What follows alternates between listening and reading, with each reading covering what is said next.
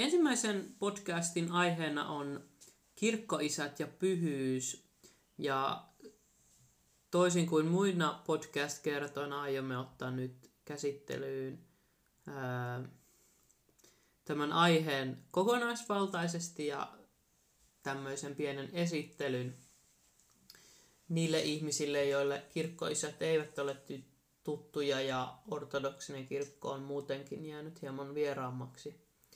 Ja siksi kysynkin, kerro Sami nyt, että mikä on kirkkoisä? Niin, no kirkkoisä on semmoinen henkilö, josta me puhutaan, kun, tahdotaan, kun me tahdomme korostaa jonkun kirkon pyhäksi julistaman henkilön erityistä vaikutusta kirkon oppiin. Hyviä esimerkkejä tämmöisistä kirkon isistä ovat olleet muun muassa pyhät Basileios Suuri, Johannes Chrysostomos ja esimerkiksi Simeon Uusteologi. Kirkkoisä voi kuitenkin tarkoittaa ketä tahansa kirkon pyhää, joka on opettanut meitä ja jonka tekstejä myös on jäänyt ja jotka ovat sitten myös vaikuttaneet kirkkoon ja sen oppiin. Niin, ei pelkästään sen oppiin, vaan myös hengelliseen elämään, kilvoitukseen ja jumaloitumiseen. Eli he ovat opettaneet meille, mitä tarkoittaa olla kristitty. Eli tämä kirkkoisän käsite on siis joustava. Eikö totta? Eli meillä on kirkkois, öö, sanotaan, että on kirkkoisiksi nimettyjä henkilöitä, niin kuin Origenes, jotka ovat vaikuttaneet kirkon oppiin, mutta sitten he eivät ole kirkon tunnustamia niin kuin pyhiä ihmisiä. Eikö totta? Kyllä, juuri Origenes on hyvä esimerkki tästä. Hänen vaikutuksensa kuitenkin niin kuin esimerkiksi kappadokialaisiin isiin, eli Pyhin Basileios Suuren, Gregorios Nyssalaisen ja Gregorios teologin on selkeä, mm. mutta Origenes on myöhemmin tuomittu harhaoppiseksi, mm. mutta me tunnustamme hänen vaikutuksensa näiden pyhien ihmisten opetukseen. Eli sitä kautta voidaan puhua Origeneksesta kirkkoisena, vaikka se onkin hieman ää, parempaa termiä keksimättä hieman vaikeaa.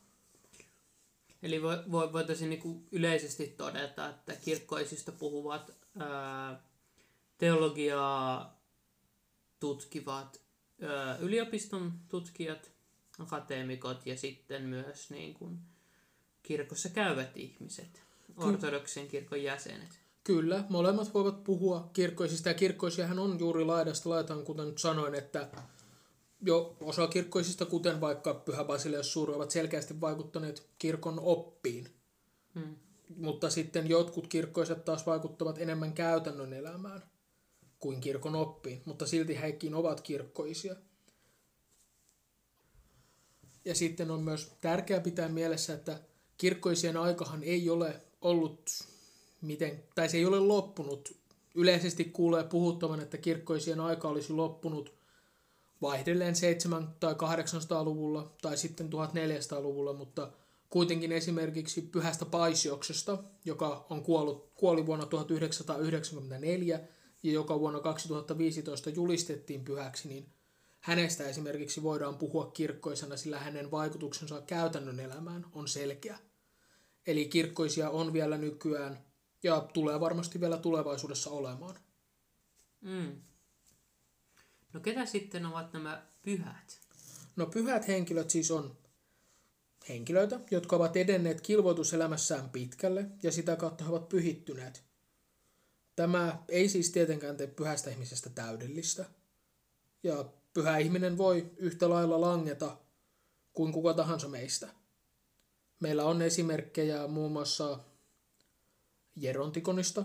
Löytyy henkilöitä, jotka ovat olleet todella pyhiä, mutta ovat langenneet houkutukseen ja sitten no, langenneet. Eli Jerontikon on pyhien isien, miten sanotaan, lausahdusten kokoelma. Kyllä. kolme neljäsataa-luvulta, muistaakseni. kolme neljä viisisataa-luvulta, joo. Sieltä aikaväliltä kyllä, jossa on kerätty erinäisten pyhien lyhyitä lausahduksia ja opetuksia. Ja on myös hyvä muistaa, että juuri tämän takia, koska pyhä ihminen voi langeta, niin pyhyys hän, tämä näyttää sen, että pyhyys ei ole pysähtynyt tila, vaan se on se elävä tila. Pyhät ihmiset ovat, kuten me kaikki, niin ihmisiä. Siksi heillä on myös historiaa, jossa on voinut sattua monenlaisia asioita, joita pyhältä ihmiseltä ei välttämättä osattaisi odottaa, ja jotka voivat vaikuttaa hieman jopa oudoilta ja ei-pyhiltä. Hyvänä esimerkkinä mainitsen Pyhän Paisio Sattosvuorolaisen jälleen kerran, joka oli sotilas. Ja toinen hyvä on Pyhä Johannes Valamolainen, jolla oli alkoholiongelma. Mutta hän on silti kirkon julistama pyhä, ja häntä kunnioitetaan todella suuresti, niin kuin myös Pyhää Paisiosta. He ovat kaksi tällaista selvästi modernia pyhää. Jos katsomme vanhempia pyhiä, niin esimerkiksi Rooman valtakunnan ajalta on todella monta sotilaspyhää, jotka ovat aivan varmasti siis tappaneet ihmisiä sotilaina, tai ainakin yrittäneet tappaa. Niin varmaan tähän pyhyyteen liittyen olennaista on se, että he ovat yrittäneet.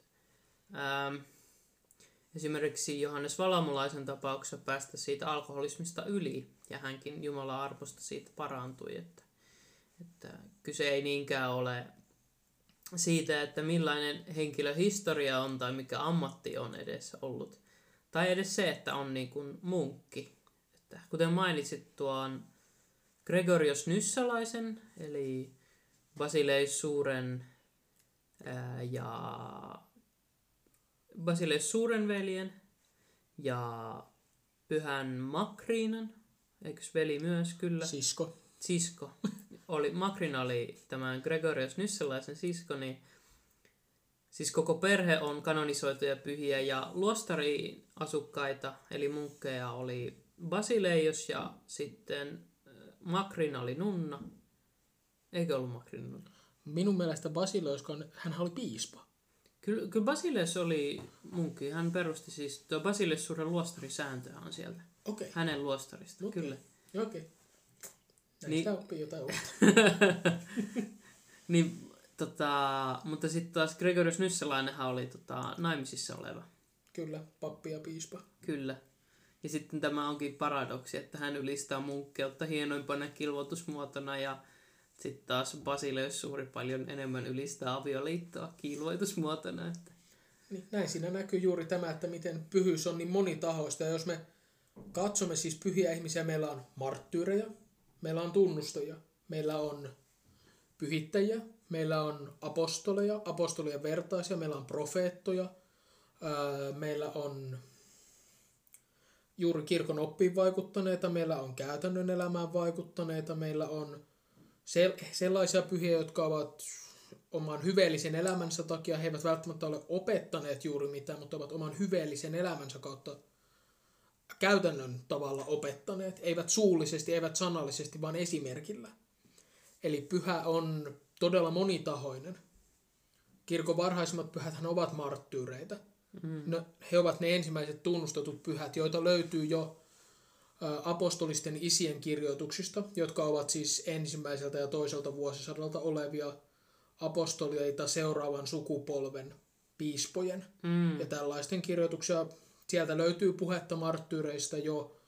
No, yksi apostolisten isien kirjoituksista on Polykarpoksen marttyyria, mm. jossa käydään piispa Polykarpoksen marttyyrikilvoitus läpi.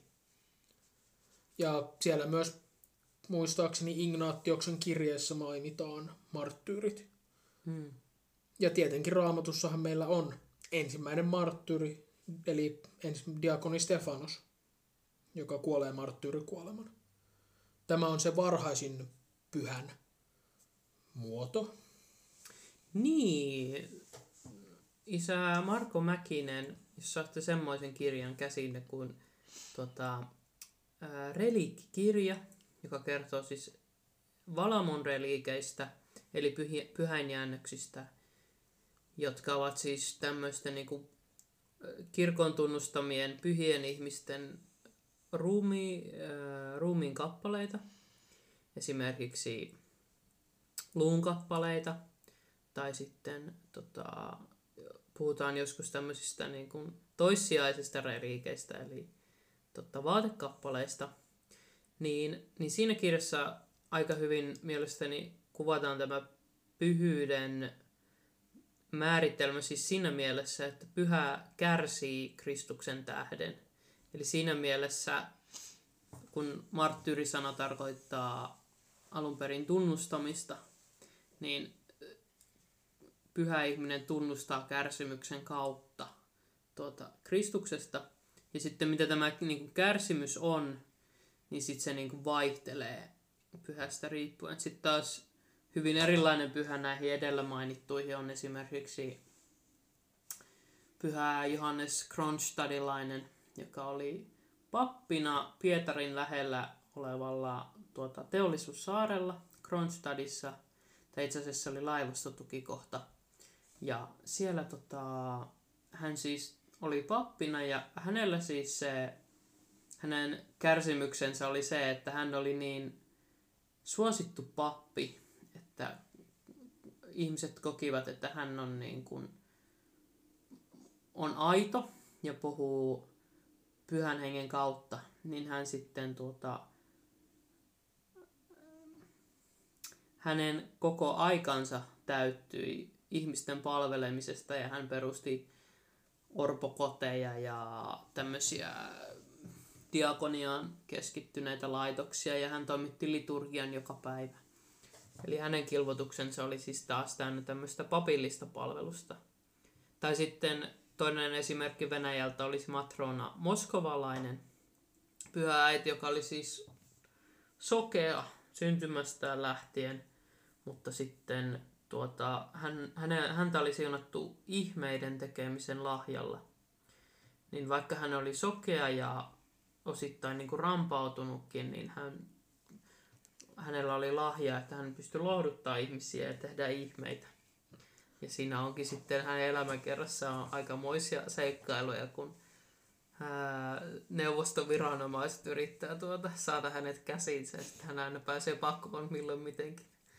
Itse asiassa, Harri, ihan hyvä, kun puhuit noista ihmeistä, sillä pyhiin ihmisiin hyvin usein liitetään juuri nämä ihmeet. On ne sitten profetoimista tai milloin mitäkin. Usein he ovat tehneet ihmeitä jo elinaikanaan, tai sitten myös kuolemansa jälkeen, eli juuri pyhäjäännöstönsä kautta. Tai myös sen kautta, että rukoilee jota. Joku meistä rukoilee pyhää, ja tämä pyhä sitten auttaa tätä rukoilijaa. Ihmeet tosiaan vaihtelevat ihan laidasta laitaan. Yksi yleinen on tosin se, että tämä pyhä ilmestyy jollekulle ja ohjaa häntä tai kertoo hänelle asioista. Käsittääkseni kuitenkaan ihmeet eivät ole pyhä, pyhälle välttämättömiä, toisin kuin esimerkiksi roomalaiskatolisessa kirkossa, jossa pyhäksi julistamiseen vaaditaan tietty määrä ihmeitä ennen ja jälkeen kuoleman. Se toinen, mitä todella usein pyhäksi julistettavalta henkilöltä vaaditaan, eli molempien sekä tai molempien Johannesten sekä Sonkeenrantalaisen että Valamolaisen ää, muisto oli säilynyt, että heitä oli kunnioitettu siis mm. Suomessa. Ja tämä on sellainen, mitä pyhäksi julistettavalta henkilöltä vaaditaan. Ja niin, hänen saavutuksia tulee siis pitää kirkon toimesta esimerkillisinä. Ja juuri se, että hänet on muistettu paikallisesti tai jopa ihan siis yleisortodoksisesti. Mm. Molemmat Johannekset ovat tästä niin kuin eri päistä hyviä esimerkkejä. Johannes Sonkeenrantalainen on muistettu nimenomaan paikallisesti, mm. kun sitten taas Johannes Valamolaista on kunnioitettu muuallakin kuin Suomessa. Mm. Kansainvälisesti Kyllä. tunnustettu. Ja tämä on juuri tämä. Ja sitten toinen on tämä, että pyhäksi julistettavan henkilön on pitänyt saada aikaan huomattava positiivinen muutos. Tai sitten hän on tehnyt yleisesti ihmeteltävää ja hyvää opettamalla, ohjaamalla ja lohduttamalla. Ja tämä on sitä, mitä muun muassa Pyhä Paisio Sattosvuorolainen. Mm. Hänen vaikutuksensa ortodoksiseen maailmaan on selvä. Toinen, jota ei ole vielä julistettu pyhäksi, mutta luultavasti julistetaan ajan päästä, niin on siis Efraim Arizonalainen, joka hänen vaikutuksensa on siinä, että hän käytännössä herätti henkiin Yhdysvaltain luostarilaito, tai luostarit Yhdysvalloissa, mm. niin hänellä tämä selvästi täyttyy tämä, että hän on saanut suuren positiivisen muutoksen aikaan ortodoksisessa kirkossa. Ja myös se, että tietääkseni niin häntä muistellaan, tai muistetaan ympäri ortodoksista maailmaa. Niin, kyllä, ja minäkin olen kuullut Suomessa moneen puhuvan paljon hänestä hyvää. Että... Joo. Mutta halusin vielä...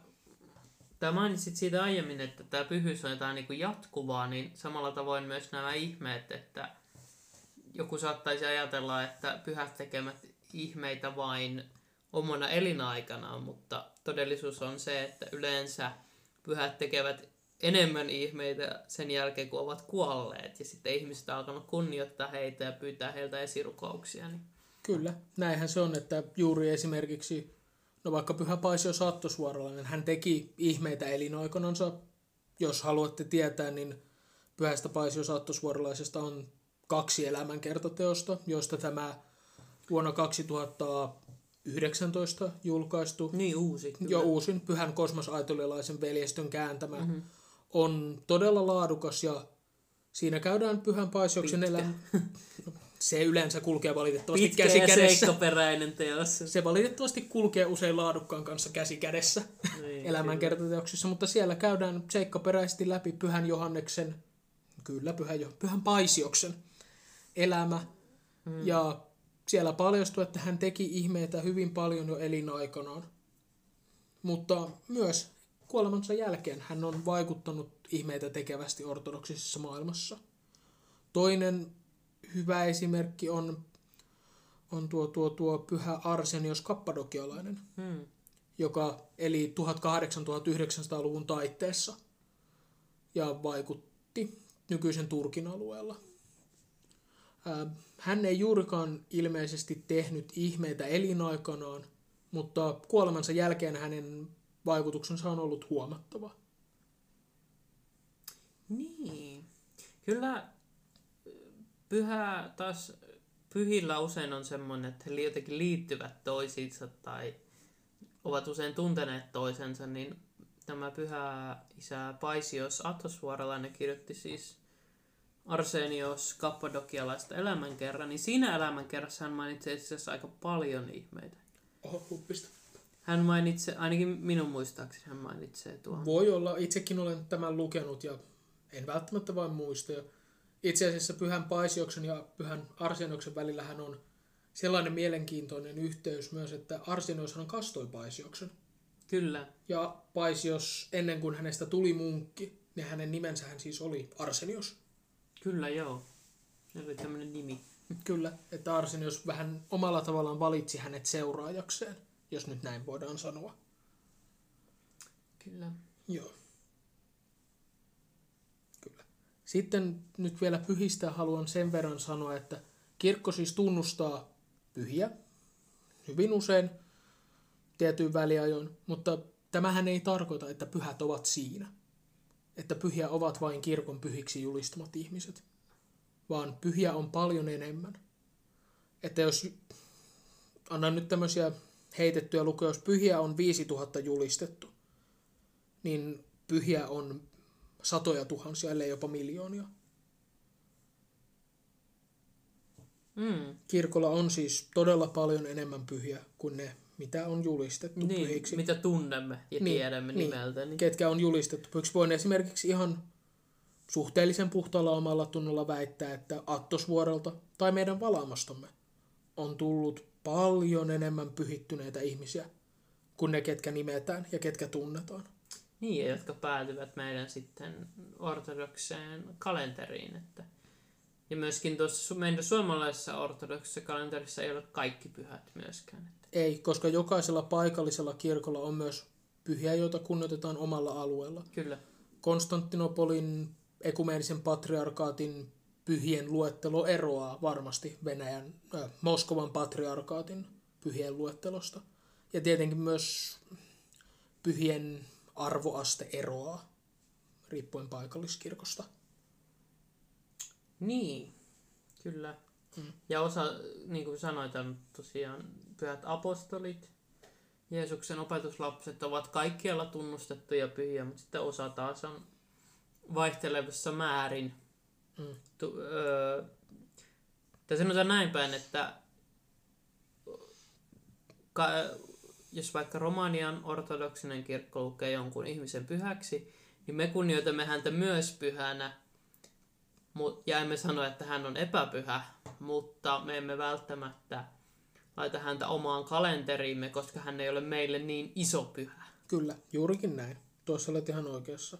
Ja sen vielä voisin sanoa, että ne henkilöt, ketkä siis kirkko julistaa pyhiksi, niin Jumalan ohjauksessa nämä siis nähdään hyviksi, julistaa pyhiksi, koska he voivat opettaa meitä elämän ja kilvoituksen asioissa, joissain asioissa, tai koska he ovat olleet niin selkeästi pyhiä ihmisiä. Tämähän tarkoittaa juuri sitä, että on myös kilvoittelijoita, jotka jäävät meiltä piiloon, ja joita ei, vaan, ei siis tiedetä yksinkertaisesti, että tälläkin hetkellä jossa jokaisessa seurakunnassa on luultavasti joku henkilö, joka on pyhittynyt, ja me vaan vain emme tiedä sitä. Niin, kyllä.